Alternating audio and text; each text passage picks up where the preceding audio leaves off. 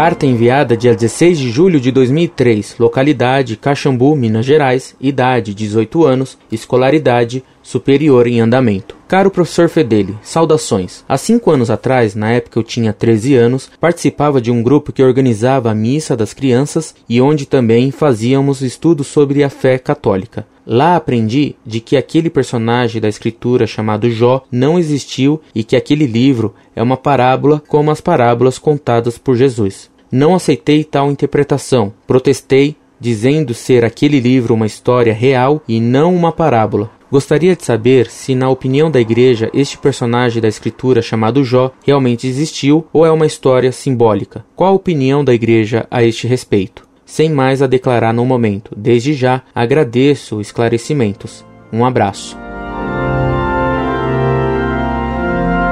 Muito prezado, salve Maria. A igreja sempre acreditou que Jó foi um personagem histórico. Sobre o livro de Jó, o grande papa São Gregório Magno, um dos maiores santos da igreja, escreveu os Morales, que são das obras mais sábias jamais escritas por mão do homem. Quem começou a negar os fatos históricos da Bíblia foram os modernistas, condenados por São Pio X, e o primeiro deles foi Loisy. A negação de fatos históricos da Bíblia, como da existência de Jó, é só para preparar as pessoas e pôr em dúvida outros fatos mais extraordinários, como, por exemplo, a anunciação do anjo. Outra razão que os hereges modernistas têm para negar a historicidade do livro de Jó é porque nesse livro fica patente a ação do diabo, e como os modernistas são filhos do diabo e da mentira, eles querem se apresentar como órfãos de pai e mãe. Daí, negarem a historicidade do livro de Jó, porque se admitirem que o livro de Jó tem valor histórico, então terão que admitir a existência do pai deles, o diabo. Mantenha-se, pois, firme na fé, defendendo sempre os valores históricos dos textos sagrados, que nem Deus nem a Igreja mentem.